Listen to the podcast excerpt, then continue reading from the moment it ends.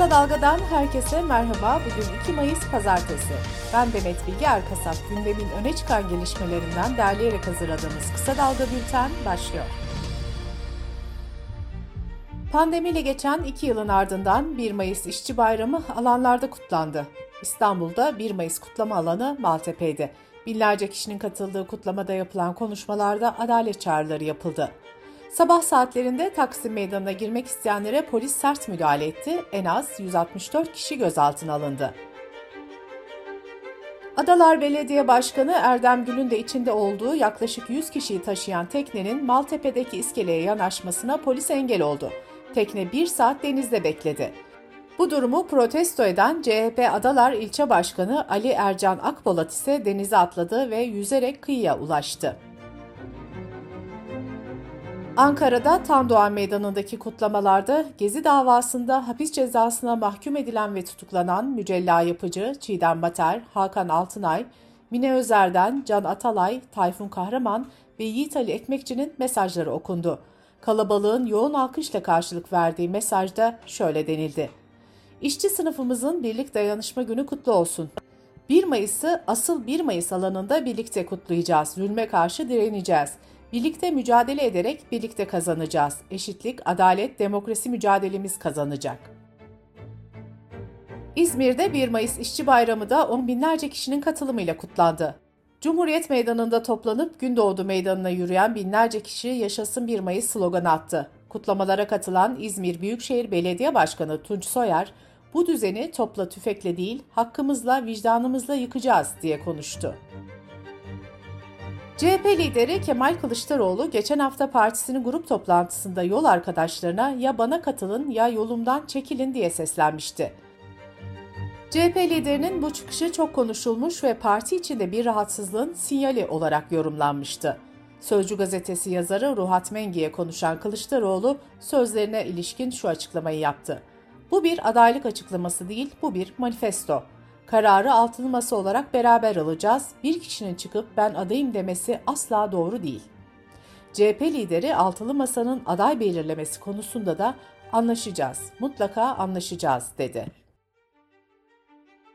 C H P Grup Başkan Vekili Özgür Özel, Manisa'da katıldığı bayramlaşma töreninde Millet İttifakı'nın Cumhurbaşkanı adayına ilişkin "bizim gönlümüzden geçen aday Kemal Kılıçdaroğlu'dur" dedi.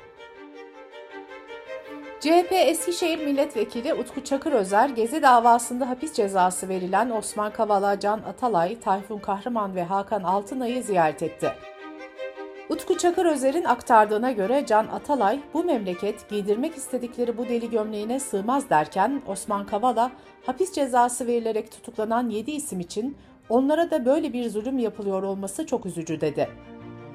Hakan Altınay ise kararı hukukun, adaletin, vicdanların üzerinden buldozer gibi geçen bir karar olarak nitelendirdi. Tayfun Kahraman da "bizim şahsımızda topluma yaşatılan bu zulme karşı duracağız" ifadesini kullandı.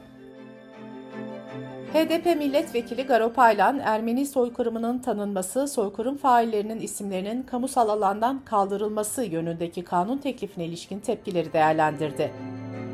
Garopaylan, Diken nokta com nokta t r'den Şule Türker'e yaptığı açıklamada İYİ Parti Genel Başkanı Meral Akşener'in teklifle ilgili "şiddetle kınıyorum" ifadelerine göndermede bulunup şunları söyledi: "Bu işi onun başlatması beni çok şaşırttı. Tabii ki her teklif gibi bu teklif de eleştirilebilir. Ama Meral Akşener beni kurtlar sofrasına attı." A K P'nin sekiz aydır üzerinde çalıştığı sosyal medya yasası Haziran ayında meclis gündemine gelecek. Yasaya göre internet ve sosyal medyada neyin yalan olduğuna RTÜK ve benzeri kuruluşlar yerine kurulacak ihtisas mahkemeleri karar verecek. Teklifle internet haberciliği yasal altyapıya kavuşacak. İnternet medyasında çalışan gazeteciler iki yüz on iki sayılı yasaya tabi olacak. İnternet haber siteleri Basın İlan Kurumu'ndan ilan alabilecek. Sırada ekonomi haberleri var. İstanbul Ticaret Odası Nisan iki bin yirmi iki fiyat indekslerini açıkladı. Buna göre İstanbul Üreticiler Geçinme İndeksi aylık bazda yüzde on bir virgül otuz altı artarken yıllık bazda ise yüzde yetmiş dokuz virgül doksan yedi artış kaydetti. Toptan fiyat hareketlerini yansıtan Toptan Eşya Fiyatları İndeksi ise aylık yüzde beş virgül otuz üç oranında artarken yıllık bazda ise yüzde yetmiş üç virgül yirmi bir olarak gerçekleşti. Türkiye Ziraat Odaları Birliği Genel Başkanı Şemsi Bayraktar, Nisan ayında elma ve salatalıkta üretici ile market arasındaki fiyat farkının yüzde dört yüz'ün üzerine çıktığını duyurdu. Buna göre üreticide iki lira olan elma on bir liraya, üç lira yirmi kuruş olan salatalık ise on altı lira on kuruşa satılıyor. Merkez Bankası Başkanı Şahap Kavcıoğlu, yap işlet devret projelerini de içine alan döviz ödemeli kamu-özel işbirliği sözleşmelerinin Türk lirasına çevrilmesi gerektiğini söyledi. Kavcıoğlu şöyle konuştu. Geçen yıl sonunda başlattığımız liralaşma çok önemli sonuçlar doğurmaya başladı. Bu hepimizin arkasında durması gereken bir süreç. Türkiye Tekel Bayileri Yardımlaşma Derneği, Efes grubunun ithal ürünlerine altı Mayıs itibariyle zam geleceğini duyurdu. Pandeminin etkisini azaltmasıyla birlikte yasaksız ilk bayram tatilinde uçuşlarda rekor kırıldı. Ulaştırma Bakanı Adil Karaismailoğlu'nun verdiği bilgiye göre otuz Nisan'da İstanbul Havalimanı'nda toplam bin üç yüz bir iniş kalkış gerçekleşti. Toplam yüz doksan beş bin altı yüz kırk yolcu seyahat etti. Dış politika ve dünyadan gelişmelerle Kısa Dalga Bülten'e devam ediyoruz. Cumhurbaşkanlığı Sözcüsü İbrahim Kalın, Kiev'de Ukrayna Devlet Başkanı Zelenski ile görüştü. Kalın, başta Mariupol olmak üzere sivillerin tahliyesi ve insani koridor açılması konularını ele aldıklarını söyledi. Türkiye, geçen Mart ayında önce Antalya'da ardından da İstanbul'da iki ülkeden müzakerecilerin katıldığı toplantılara ev sahipliği yapmıştı. Ukrayna Başbakan Yardımcısı Irina Vereshchuk, Rusya ile yeni bir esir takası yapıldığını duyurdu. Vereshchuk yaptığı açıklamada on dört Ukraynalı'yı eve getirdik, yedi asker yedi sivil dedi. Açıklamada esir takasına ilişkin başka ayrıntıya yer verilmedi. Almanya ile İtalya arasında Nazi döneminde işlenen savaş suçları konusunda gerilim yaşanıyor. Almanya, Nazilerin işlediği savaş suçları için İtalya'da devam eden tazminat davaları nedeniyle Uluslararası Adalet Divanı'nda İtalya'ya karşı dava açtı. İki ülke arasındaki Nazi suçları krizi ilk olarak iki bin sekiz'de patlak vermişti. İtalya'nın en yüksek mahkemesi Alman kuvvetlerinin bin dokuz yüz kırk dört'te Toskana'da öldürdüğü iki yüz üç kişiden dokuzunun yakınlarına bir milyon euro tazminat ödenmesine hükmetmişti. Almanya ise bin dokuz yüz kırk beş yılından beri farklı ülkelerle yapılan anlaşmalar çerçevesinde milyonlarca dolarlık tazminat ödediğini savunmuştu.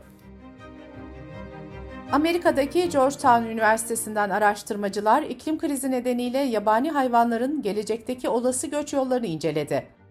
Araştırmada birçok hayvanın göç etmesi nedeniyle önümüzdeki yıllarda binlerce virüsün memelilere bulaşabileceği uyarısı yapıldı. Amerika'da ırkçılık ve kölelik tarihini anlattığı derste siyah öğrencilerine pamuk toplatan ırkçı bir öğretmen açığa alındı. Başka bir derste de ırkçılık tarihini anlattığı iddiasıyla derse kelepçe getiren öğretmenin velilerin tepkisiyle açığa alındığı belirtildi. İngiltere'de Muhafazakar Partili milletvekili Parish, parlamentoda cep telefonundan iki kez porno izlediğini kabul ederek istifasını sundu.